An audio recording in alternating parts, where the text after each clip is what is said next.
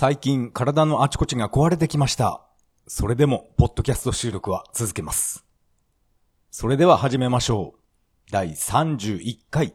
それは、涙で始まった、2メガ。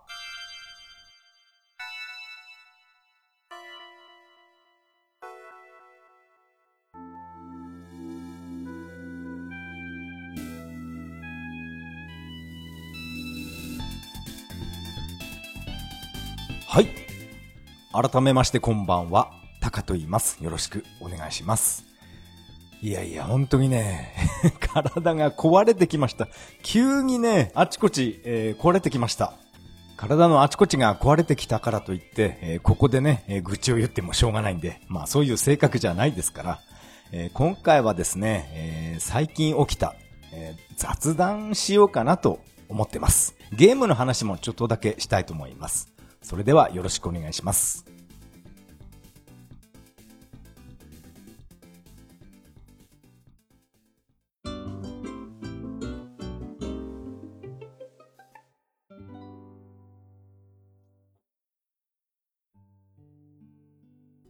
はい。ここからが本編になります。今回は、うん雑談しますか。いろいろね、話したいことがいっぱいあるんで、あとゲームの話もちょっとね、したいと思います。まあ前回まではあのメガドライブミニ2の話ばっかりしていたので、今回のゲームの話は、そうですね、カプコンアーケードスタジアムの2が、え発表されました。発表されたのだいぶ前ですね。えー かなり前ですが、今頃話したいと思います。このカプコンアーケードスタジアムセカンド。これはですね、えー2022年7月22日金曜日配信予定となっています。もう来月ですね。もう1ヶ月切りました。いやーね、メガドラミニ2も出るし、このアーケードスタジアム2も出るし、これかなりね、出費が重なると思いますが、このラインナップをちょっとだけ紹介したいと思います。このスタジアム2は、え30本パックと、あと単品購入ができるみたいです。まあこれは前回と同じですね。このスタジアム2をセット購入、もう全部丸ごとですね。それを買うと、えーっと、税込み4000円になるみたいです。そしておまけとしてガンスモークがついてくるみたいですね。ガンスモークってやったことないんですよね。あったかなそして、えー単品で買うとなると、え1個のゲームが、えー税込み400円でダウンロード購入できます。今回のこの収録タイトルをちょっとだけ、えー紹介したいと思います。ちょっとだけっていうか、ちょっと読み上げましょう。今、ツイッターで、えーカンニングしています。まずは、エグゼとエグゼスが入りました。これね、私は子供の頃本当に夢中になってね、駄菓子屋で友達と協力プレイして遊んでました。エグゼとエグゼスはね、いいですよね。サタン版のカプコンコレクションとかも買いました。あと、プレステ2版もね、もちろん買いましたが、あれ、サターン版もプレステ版も手放しちゃったかなうん、このエグゼとエグゼスは、ちょっとこれだけのために、えーこのスタジアム2買おうかなって思ってます。この当時ですね、エグゼとエグゼスでゲームオーバーになると、ネームエントリーがあるんですが、全部ひらがなで4文字入れることができるんですね。それで、えー私はちゃんと本名を、えー入れてましたね。確か4文字なので、えー私が、えー伊沢ってえー3文字入れて、で、2プレイヤーの友達もね、あの、自分の本名を入れて、で、駄菓子屋のゲームっていうのは、電源切らないのかな？2、3日後にね、その駄菓子屋に行っても、その、私と友達のね、ハイスコアがずっと残ってるんで、あれを見るのが楽しみでした。本当に懐かしいですね、このエグゼドエグゼス。そして友達の家でファミコン版をやらせてもらったんですが、えーこれはですね、マーク3版のアフターバーナーと同じぐらい、えー膝から崩れ落ちるね、移植具合でした。このファミコン版のエグゼとエグゼスの制作秘話みたいなおまけ話っていうのは、カプコンの岡本さんの YouTube のチャンネルで詳しく聞くことができます。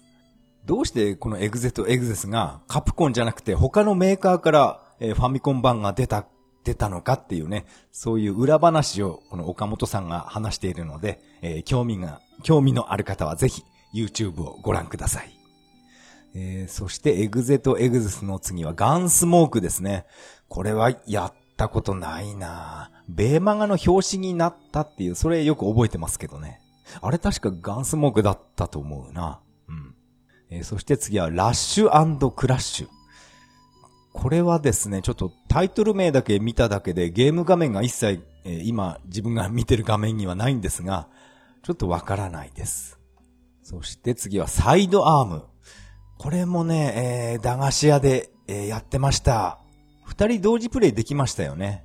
うん、なんか、うん、そこまでは覚えてるんですが、えー、二人でどうやって同時プレイなんか合体して、あれ？合体すると、二人でどうやって操作してたのかな？ちょっと覚えてないですが、確か風景にね、風の谷のナウシカの巨神兵の亡骸みたいな、そういう風景が、紛れ込んでいましたよね。そこは、ベーマガで、そのね、写真を見た覚えがあります。巨神兵の骨みたいな、そんなのがね、ちょこんと書いてあるんですよね。そこだけ覚えてます。そして次は、必殺、無類ん？なんて読むんだ？必殺、なんだこれ？無双剣じゃない、無類剣、なんだこれ？わかんないですね。多分これアクション、アクションって書いてあるんで、格闘ゲームかな？これはちょっとわからないです。そして次はブラックドラゴン。これも、えー、駄菓子屋で友達がやってるのを見た覚えありますが、自分でやったことはないですね。でも、確かこれブラックドラゴンってグラフィックがすごい細かく描かれていて綺麗だなっていう印象があります。えー、そしてストリートファイターが入ってます。これは初代ですね。これはね、駄菓子屋にはなかったですね。東部宇都宮の、うん、東部デパートにあったかな かなりマニアックな話になるんですが、東部デパートでやった覚えがあります。そして次は、竜、ん？竜子の剣じゃなくて、虎への道。えー、これアクションゲームと書いてありますが、ちょっとわからないです。そして次は、1943回、ミッドウェイ回戦。あれ？これって、アーケードスタジアム1に入ってなかったでしたっけ？あれ？うん。ま、次行きましょう。えー、次は、ラストデュエル。シューティングになります。えー、やったことありません。わかりません。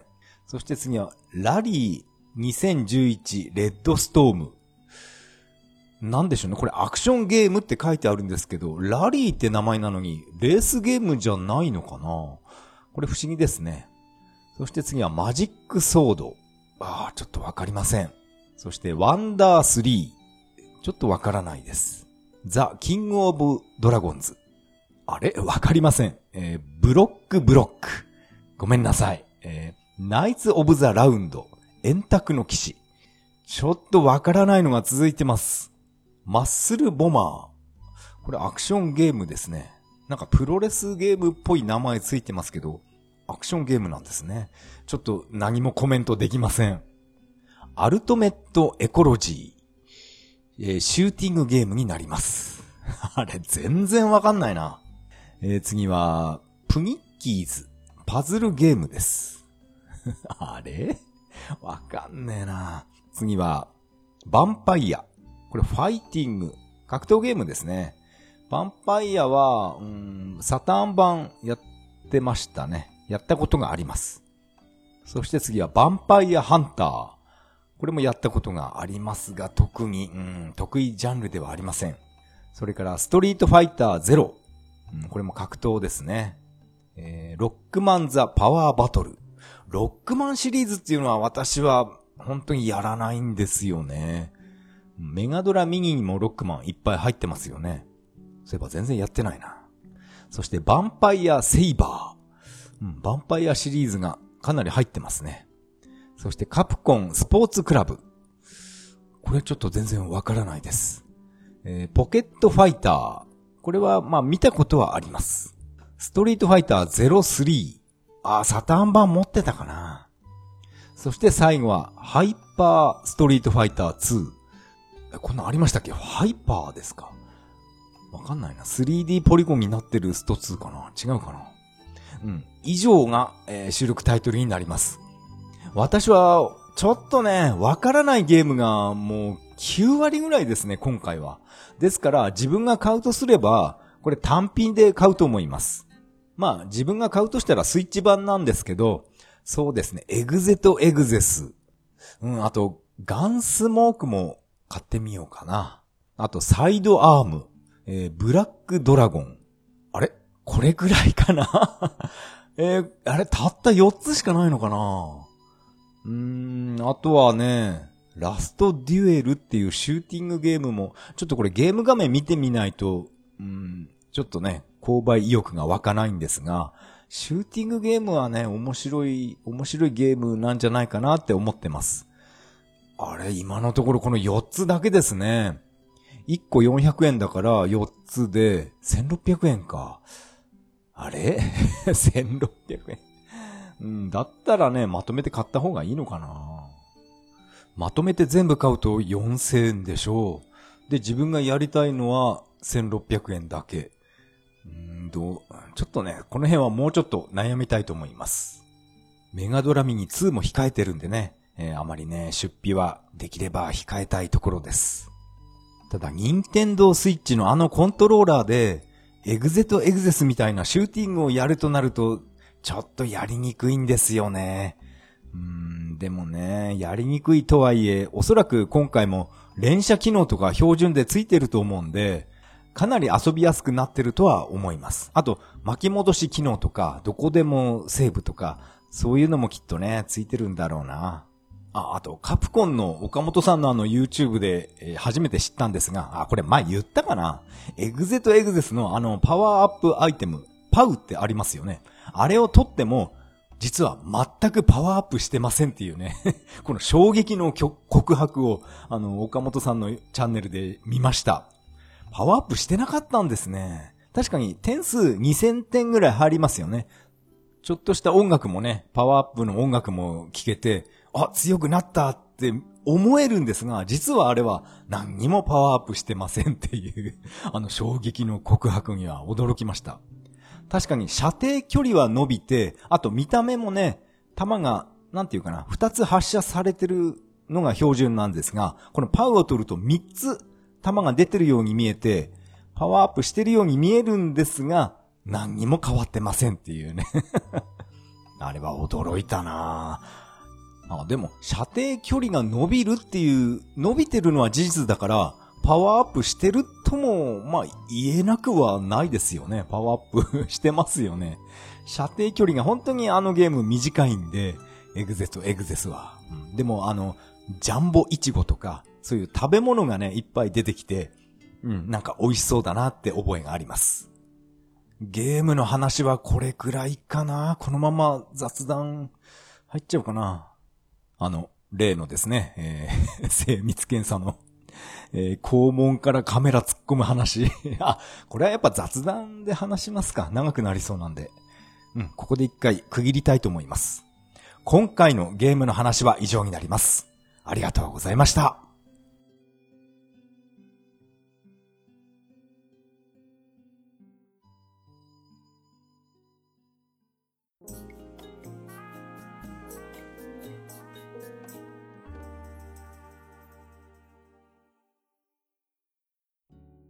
はい。エンディングです。エンディング曲は、潮祭アーベントになります。第31回目の配信、いかがだったでしょうか？今回は、カプコンアーケードスタジアム2の話をしてみました。個人的にですが、やりたいゲームっていうのが極端に少ないラインナップになっていました。私はエグゼとエグゼスとかね、あとサイドアーム、この辺がプレイできればもういいかなって考えています。おそらくまとめて、まとめて、あの、セット販売は買わないと思います。うん、ちょっとあれはね、買わないですね。ここでメッセージを紹介したいと思います。ここでメッセージを紹介したいと思います。前回はここでお便りのコーナーとかやってましたね まあこの話はまた後でしましょう。えー、メッセージを紹介したいと思います。えー、前回私が紹介するのをすっかり忘れてしまいました。失礼いたしました。MC すいすいさんからいただきました。タカさん、こんにちは。名前の読み方は合っています。MC すいすいと読みます。アマプラで見た銀河のアニメは昔やっていたタカさんも見たことある銀河のアニメと同じです。アニメだと、ムツ四天王とテリーの話がはしょられていたと思います。私は昭和56年生まれですので、昭和56年生まれですので、銀河のアニメは小学校低学年頃やってたような気がします。ちなみに話は変わりますが、これは涙でのポッドキャストは今3週目です。すごいですね。2メガではなく1からで今は新居に引っ越す前の断捨離をするしないで悩んでいるあたりです。第1話などは話と話の間が長いので1.25倍速で聞いてもちょっと間が気になります。ただ、タカさんが慣れてきて2メガの最新回では1.25倍だと少し早いくらい、1倍、ん ?1 倍速でもちょうどいいくらいですが、あえて早口のタカさんのおしゃべりを聞いています。とても味わい深いです。あと、DSK48 は私も聞いているので、突然このポッドキャストで名前が出た時はびっくりしました。私は家にいる時は寝ている時以外は静かすぎて常に何か音が鳴っていないとダメで、ゲームやってる時、スイッチでスカイリムや G ジェネをやっている時や作業している時にポッドキャストを聞いています。お忙しいとは思いますが、次の更新も楽しみにしています。頑張ってください。といただきました。MC すいすいさん、ありがとうございます。何度も噛んでしまって すいませんね。ありがとうございました。しかし、こんな、えー、自分みたいなね こんなポッドキャストを、えー、3週目っていうのは、ちょっと凄すぎます。この私のポッドキャスト、2メガじゃなくて、もう初代っていうかね、最初の方から聞いていただいていただけるということで、いやー、本当にね、えー、頭が下がります。ありがとうございます。今は、そうですね、私が新居に引っ越す前の断捨離をするかしないかで悩んでいるところを聞いてもらえるということで、いやー、懐かしいですね。新居にね、いろいろ物を運んでるときは、あの時は、うん、断捨離してないですから、とんでもない量のゲームソフトを一生懸命新居に自分の車でね、運んでいた、そんな時の、えー、配信だったと思います。あの、引っ越す時、家を建てた時点で、このゲームソフトを手放すべきだったのかななんてね、えー、今思いました。あと、再び銀河の話ですが、アマゾンプライムでは、ムツ四天王の話が、そうですか、かなりカットされたそうなので、うん、これはね、やっぱり残酷描写とかが関係あるのかな違う理由なのかな陸奥四天王のキサラギの子供がね、あの、熊に襲われて殺されちゃったんですよね。だから、あの、犬たち、俺たちが争ってる場合じゃねえんだよって。俺たちの本当の敵は熊なんだよってね。あの展開はかなり胸熱でした。あとはですね、私のこのポッドキャストの本当に最初の第1話っていうのは、自分で聞くのも恥ずかしいぐらい、話と話の間の間が、あの、無音状態がですね、すごい長いと思います。あれはね、えー、かっこ悪いですね。もう前回も確かね、えー、言われたんですが、戦場カメラマンみたいな、そんな感じの話し方だったと思います。まあ今もね、そんな変わんないと思うんですが、すごい間が空いています。間抜けですね。ですからね、え1.25倍速とは言わず、え2倍速とか2.5倍速で聞いてもらった方がいいかもしれません。ただ、この私が編集している Audacity っていうこのソフトには、無音の状態を勝手に詰めてくれる機能もあるんですね。それ私一回使ってみたんですが、間がゼロになってしまって、これは自分が喋ってるのか何なのかわかんないようなね、そんなポッドキャストになってしまったので、これはやめました。やっぱりこの間が、まあまあ、まあ、ちょっとはね、編集してますけど、あの無音音声を自動でカットしてくれるっていうあの機能は、え使うことはしません。まあ、要望があれば、そのね、機能を使って配信しますけど、本当にね、なんか気持ち悪い話し方の 配信になってしまいます。ですからね、え、かなり間が伸びてますけど、まあ、なんとなくねだらだらと配信しています。あと、MC スイスイさんも、あの、DSK48 さんの番組をお聞きになってるっていうことで、あの、ポッドキャスト面白いですよね。テーマを一つにして、よくあんなに何時間も話せるなって驚いてます。自分には真似できません。私もこの DSK48 さんみたいなね、あのポッドキャストを目指したいと思います。私はそんなね、一つのテーマに対して何時間も語れるような材料がまずないですからね。下調べとかしないといけないんで、うん真似はできないと思いますが、えー、ぜひね、目指したいと思います。あと、寝てる時以外は何か音楽とか音がないと安心できないということなので、えー、スカイリムとかえー、G ジェネレーションとかゲームやってる時も、ポッドキャストをお聞きなんですね。いや、なんか、すごいですよね。うん、ゲームの音楽とかと、ポッドキャスト混ざったりしないんでしょうか？まあ私は、あの、ゲームやってる時は、ポッドキャストとかは聞かないですけど、例えば、そうですね、バイク洗ってる時とか、やっぱり作業している時は、私も音楽とか何かポッドキャストを聞きながら、こっちの方がね、えー、なんか楽しいなって感じてます。そうそう、あの、初めて知ったんですが、スイッチでスカイリムってあったんですね。えー、私は知りませんでした。プレステ3版のスカイリム、私はちょっとだけプレイしました。あれをスイッチのジョイコンでやると、ああ、どんな感じになるのかななんか、ちょっと興味が湧いてきました。えー、MC スイスイさん、メッセージいつもありがとうございました。そして次のメッセージも MC スイスイさんからいただきました。ありがとうございます。これは前回の第30回30ビットか。30ビットのメガドライブミニ2伝説を継ぐものへのコメントになります。今回も楽しく拝聴しました。私も小さい頃に花の蜜をチューチュー吸っていました。あれは大村ツツジもしくはサツキツツジのどちらかだと思います。ただ、開花時期は5月の半ばから今くらいの時期、えー、地域によって異なります。なので、少年時代を振り返ってみると、まあ半月ぐらいは通学時や下校時にチューチュー吸ってたんだと思います。子供はすぐ飽きちゃうし、新しい流行りとか遊びが見つかれば興味は移りますしね、といただきました。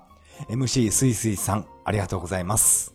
いやー、MC スイスイさんもあの赤い蜜 あれをチューチュー吸ってましたかそうですか。やっぱり、あれを吸ってた人っているんですね。まあ、その世代なのかな。あの赤い羽は、大村つつじ、もしくはさつきつつじって言うんですね。えー、私は名前すら、えー、知りませんでした。知らないというか検索すらしていませんでした。えー、ありがとうございます。そうか、つつじだったんですね。この土の蜜をチューチュー捨てた頃っていうのは私は、そうですね、いつも学校に半ズボンで行ってましたね。冬、雪が降って、大雪でめちゃくちゃ寒いのに、なぜかね、半ズボンとランニングとか着てましたね。やっぱり変わり者だったんだな。そして、えー、このね、えー、ツツジの蜜をチューチュー捨ててあと、子供の頃っていうのは、めんことかやってましたね。まあ、これは世代によってはね、いろいろあると思うんですが、子供の頃めんことかやってました。あとはなんだろうな、こっくりさんとかもやってたかな。こっくりさんみたいな、なんだっけ、星の王子様とかって、なんか、なんかね、女の子の友達とね、やってたような気がします。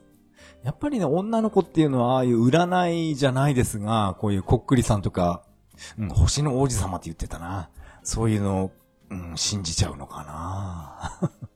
私は子供の頃からね、なんかひねくれてるんで、そういう占いとかそういったものは、そういった類のものは全然、まあ信じな、信じてはいないですけどね。MC スイスイさん、メッセージありがとうございます。次のメッセージは、ツイッターのハッシュタグ、それは涙でをつけていただいたメッセージになります。DSK さん、えー、ありがとうございます。それは涙で始まった2018年末32回まで拝聴。テレビゲームの断捨離の話。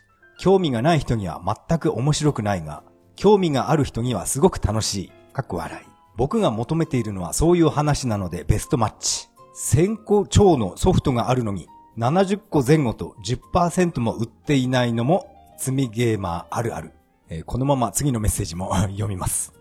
借家住まいから新築の家を建てたというお話にびっくり。羨ましい。これは趣味の品で家中が埋まるフラグがビンビンに立った予感がする。僕だったらアーケードワンナップのアウトランとか絶対買っちゃう。この回からすでに3年以上経過しているわけで、実際アウトラン買ってるんじゃないかなと今後が楽しみ。かっこ笑いといただきました。DSK さんメッセージありがとうございました。先ほどの MC スイスイさんのメッセージにもありましたが、この DSK48 さん、えー、ご本人登場となりました。いやー、これは嬉しいですね。DSK さんもこの私のポッドキャストのね、この過去回から聞いてくださっているということで、いや、これは本当に嬉しい限りです。2018年末の第32回まで拝聴ということで、いや、もう4年前ですか。いや、なんだかんだ言って私も、ポッドキャスト結構何年も長くやってるんですね。テレビゲームの断捨離の話。懐かしいですね。このメッセージにもありますように、確か私は1300本ぐらいゲーム持ってました。そのゲームソフトをどうしようかな、手放そうかな、どうしようかなってなんだかんだ言ってた、あの頃の、えー、配信ですですね。いや、懐かしい。そしてさらに、借家住まいから新築の家を建てたっていうこの話も、自分で言うのもなんですけど、懐かしいですね、これ。あの頃はね、本当に、うん、真面目に会社員やってました。残業ばっかりさせられてね。なんだかんだ文句言いながらも、うん、残業していました。そして家を建てる決断をして、そう、家、うん、建てる決断したあたりは、もう部屋中ゲームばっかりにしようとか、多分配信で言った、言っていたと思います。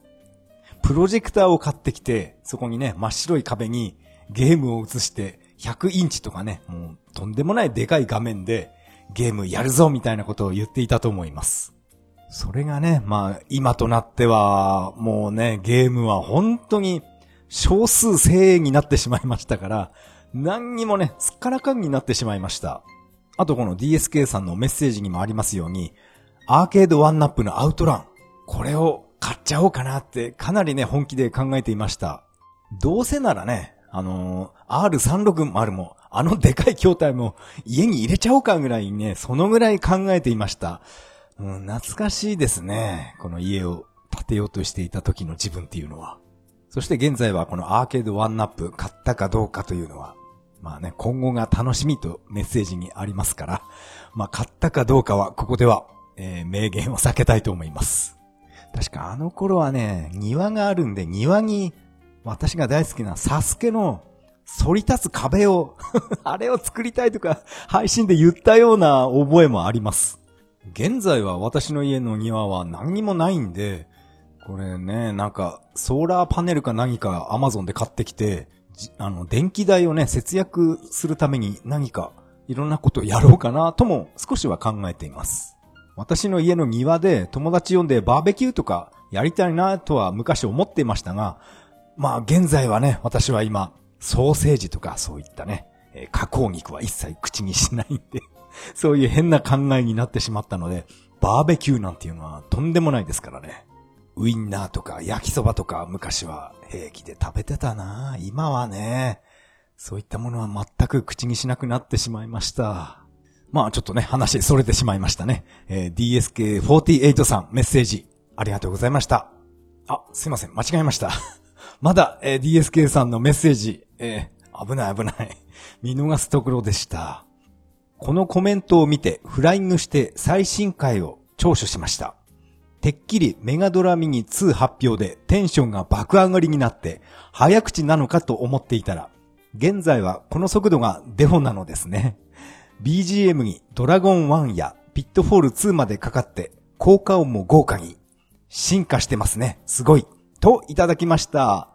えー、DSK さんメッセージ、えー、何度もありがとうございました。いやーちょっとね、見逃しそうになりました。えー、失礼しました。このコメントを見てフライングして最新回を聴取しましたというメッセージなんですが、このコメントっていうのは私がツイッターでリプライしたコメントですね。DSK さんのメッセージをいただいて、自分の配信のこの32回の配信を、聞き直してみたんですね。そしたらもうあまりにも話すのが遅くて、もう引っ叩きたくなり、なったんですね。それをリプライしたら、そのコメントに関して、えー、この、このコメントを見てフライングして最新回を聴取しましたということでした。でもまあ、この最新回、前回の配信なんですが、えー、私はね、SG1000 のゲームとかの音源を無断で使用してるので、これはちょっとグレーな編集だなって、ちょっと反省しています。で、このあたりはさすが DSK さんだなと思ったんですが、この使用した BGM が、ゲームがドラゴン1とか、ピットフォール2っていうね、これを知ってるっていう人はかなり少ないんじゃないでしょうか。まあ本音を言えば、毎回ああやってね、セガのゲームの BGM をバックに流して配信したいなとは思うんですが、それはね、えー、多分、多分っていうかね、やっぱりダメだと思うんで、えー、今回はね、通常の BGM を使っています。でも、効果音くらいは使ってもいいのかな？どうなのかな？前回の配信の本当の最後の最後、ラストにですね、まあ、ゲームのジングルっていうか、ゲームオーバーの BGM を差し込んであるんですね。あのゲームの音楽、何のソフトかわかる人、いるかな？毎回こんな感じでなんかクイズみたいな感じで、最後の最後にゲームオーバーの音楽を入れたいなとも考えているんですが、やっちゃダメなのかな？今回のこの配信で最後はね、どうするかは、ちょっと現時点では何とも言えません。えー、ちょっと話に逸れてしまいましたが、えー、DSK48 さんメッセージありがとうございました。えー、今度こそメッセージは以上になります。このポッドキャストでは皆さんからのメッセージをお待ちしています。シーサーブログの投稿フォームまたはツイッターからハッシュタグ、それは涙でとつぶやいていただけると大変励みになります。最後は雑談というか、独り言タイムにしたいと思います。まあ、さっきもちょっと話したんですが、前回の配信っていうのは、SG1000 とか Mark3 のゲームの BGM を無断で使用しています。ですから、まあ万が一ね、メーカーから、セガから勝手に音楽使わないでって怒られたら、速攻でね、え、消そうと思います。前回の配信だけ削除、うん、しようかなと思います。削除するか、またこの Audacity を使って BGM を差し替えるか、そういったことを考えていますけど、怒られちゃうかな？どうかな？?Apple Podcast では問題なく配信できたけど、YouTube 版ですね。あっちにアップロードしようとすると、もしかしたら YouTube 側から警告みたいなものがあるかもしれませんね。まあ、これはちょっとやってみないとわからないんですが、うん、やっぱり勝手に音楽使うっていうのはまずかったな。ま、ポッドキャストの話はこの辺にして、あと雑談はですね、前回からの続きになってしまうんですが、あのー、がん検診で引っかかって、えー、精密検査を受けてきました。いやー、恥ずかしいですね。本当に恥ずかしかったです。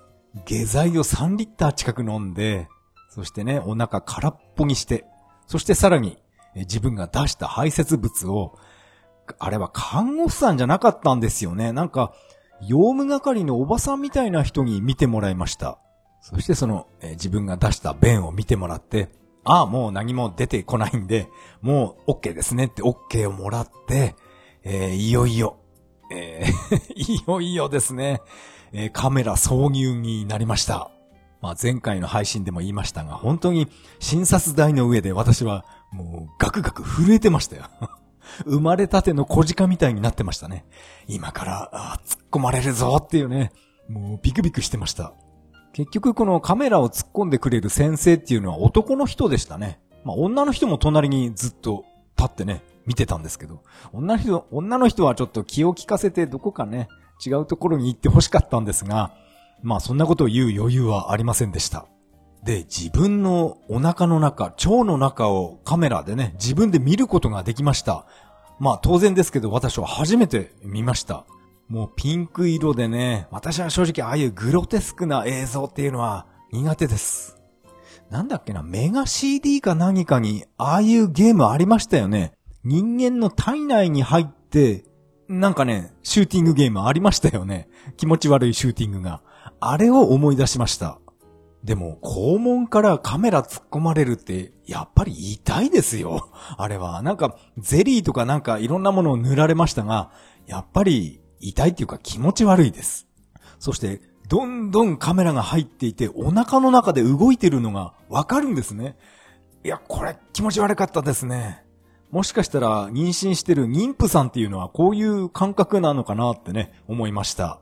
お腹の中でなんか動いてるって、これはね、初めての経験なので、もう気持ち悪かったです。時間にすると15分とか20分ぐらいでしたね。カメラね、入れられて、あの、あちこち見られて。で、先生が、あの、49歳の年齢の割には腸の中綺麗ですねって言ってたんで、ああ、よかったなって一安心しました。そりゃそうですよね。毎日ね、オートミールとか、鶏のささみの肉とかね、そんなものしか口にしてないわけですから、そんなね、スナック菓子とか、ウインナーとかね、ハムとか、そういう加工肉は一切やめましたから、もう腸の中綺麗になってるのは当たり前だと思います。だったらなんで、このね、がん検診で引っかかったんだろうって、それが疑問でした。もしかしたらもうこの大腸がんでステージがすごい進んでいて、死の宣告を受けるんじゃないかなって、そこまでね、私はちょっとね、ネガティブに考えてました。でもね、腸の中すごい綺麗ですよ、ポリープありませんでしたって言われて、ちょっと一安心しました。一安心したんですが、腸の中は綺麗ですが、ちょっと小さい切れ字がありましたって言われて、ええー、って思いました。大腸がんの死の宣告を受けるのかと思ったら、まさか痔の宣告を受けるっていうね、こういうことになってしまいました。ちょっと痔があるから血液が混じったってことなのかないや、そんなね、覚えはないんですが、無理やりカメラ突っ込んだからそれで切れたんじゃないのって先生に言いたかったんですが、まあそんなことはね、えー、言うわけもなく、今回のこの精密検査の結果は郵送しますということで、えー、その場ではね、えー、何も言われなかったんですが、まあ、小さな字だから気にすることはないよって意味なのかなそれとも字の手術とかしないといけないのかなまさかね、字の宣告を受けるとは びっくりしました。地主さんになってしまいましたね。まあこんなね、地主さんとかバカなこと言ってますけど、いや本当にね、大腸がんとかそういったね、大きな病気がなくてよかったです。この大腸がんの精密検査も終わって、そして何日ぐらい経ってからかな。やたらね、今度は目が、じ、あの、視力がどうも気になりまして、この自分の視野に糸くずみたいなものがね、ずっとゆらゆら見え始めたんですね。今まで見えていたけど、自分が気づかなかっただけかもしれないんですが、それやたら気になって、今度は眼科へ行ってみました。そしたらね、いや、びっくりすることに、えー、網膜剥離ですって言われて、えー、このね、地元の小さな病院じゃどうにもできないんで、えー、紹介状を書いてもらいまして、え宇都宮の大きな病院へ行ってきました。網膜剥離なんてね、なんか、ドラマとか映画で聞いたことあるぐらいで、よくボクシングとか、そういったね、ボクシングの映画、ロッキーとか、ロッキーはなかったかな。そういった格闘技やってる人の間で起こる症状だと思ってたんですが、まさかね、自分がそうなるとは思いませんでした。っていうか、網膜剥離っていうことに気づいていなかったんですね。こういった視野にゴミみたいな糸くずみたいなものが常に入ってくるっていうのは、なんだっけな、非分症っていう症状らしいんですね。ただそれだけなんだろうなと思って軽い気持ちで眼科の診察受けたんですが、いや、これは、これ網膜剥離してるんで、えー、大きな病院行ってねっていうことでね、急遽行ってきました。まあ、病院行ったのは、まあ、昨日の話なんですが、そして診察を受けて、えー、緊急手術っていうことになりました。なんか自分でも驚いてます。で、手術っていうのは、まあ、レーザーを当てるやり方と、あと、眼球にメスを入れて、まあ、メスでね、眼球開いて、なんかいろいろやるやり方と、2種類あるそうなので、なんかどっちか選んでいいよみたいな感じでした。こんな軽い感じじゃなかったんですが、こういうレーザーっていうやり方もありますよっていう説明を受けまして、私はこのレーザー手術の方を選択しました。このレーザー治療っていうのは入院の必要がなくて、もうその日にもう帰宅できるんですね。ですから、まあこれを選択しました。このレーザー治療の感想なんですが、めちゃくちゃ痛かったです。もう、麻酔してるとはいえ、痛いです。眼球にレーザーを当てて、そのね、網膜剥離か。剥離したところをレーザーでビーって焼いて溶接するみたいなんですね。多分この考えで合ってると思うんですが、溶接してその中の水晶体の水を漏れないようにするっていう、これ手術って言えるのかな？そういうやり方だそうで、でも痛かったです。この手術やったのは昨日の話で、まあ、一週間ぐらい私は仕事休みます。仕事休んで、えー、ポッドキャスト収録しています。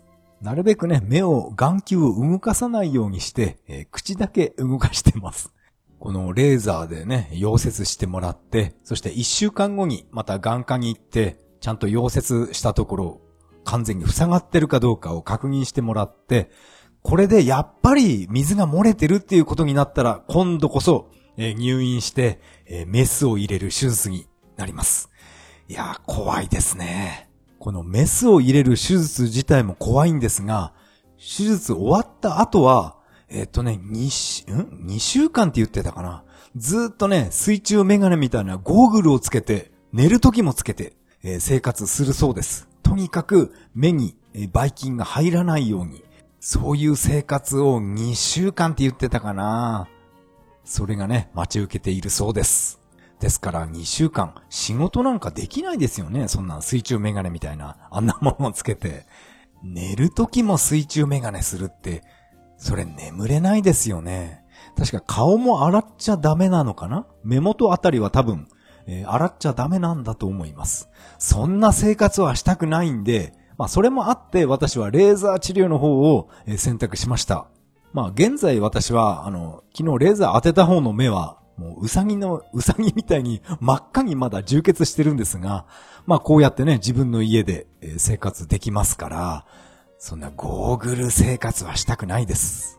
ただ現在もちょっと目に痛みがあって充血してるし、コンタクトレンズ入れられないんですね。ですから、もう家から出られないっていうか、もうバイク、運転できないっていうか怖くて乗りたくありません。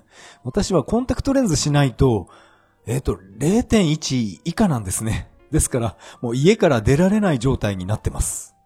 冷蔵庫の中にある食料っていうのも、うん、大してないんですよね。豆腐と納豆と そんなものしかないんですね。あと自分が作ったヨーグルトですか。ヨーグルトメーカーで私は必ずヨーグルト作って食べてるんですが、それがあるくらいで、あと2、3日もあれば食べ物がなくなってしまいます。あ、オートミールがあるかな？あれをちびちび食べれば 大丈夫かもしれません。ただあのオートミールはね、水でふやかして食べるとあんまり美味しくないんで、私はいつも豆乳を入れて、そしてね、ふやかしてから焼いて食べてます。水でふやかすと、ああ、でもまああれか、お粥みたいな感じになって、醤油かけて食べればいいのかな。まあそんなわけで、食料を買いに行くこともできない状態になっています。それにしてもまあなんていうか、私は5月で49歳になったんですね。49歳になった途端に、あの、がん検診で引っかかったり、こういったね、網膜剥離になったり、なんか急に体がガタ来たんじゃないかなって感じました。自分自身では、俺はまだまだ若いぜぐらいに考えているんですが、やっぱり49歳ですからね。体力的にも衰えてきてるんだと思います。でも私はまだまだ体を動かす予定なので、次回はね、24時間ウォーキング大会。あれにね、もう一回やってやろうって考えになっています。来年もあれかな？また4月にやるのかな？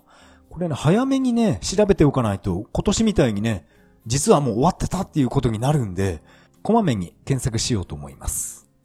あと雑談はですね、私は興味があることには何でも首突っ込んでるんで、私は初めて、えー、選挙のですね、ポスター貼りボランティアっていうものに、えー、申し込みました。そして私の家に選挙用のね、ポスターが100枚届いています。2、3日はね、コンタクトレンズ入れられないんで、バイク乗れないですから、この選挙ポスターを貼りに行けないんですが、目の充血が収まって、コンタクトレンズ入れられるようになったら、えー、私はね、株に乗って、この選挙ポスター、あっちこっちにね、もう栃木県内あっちこっちに行きたいと思います。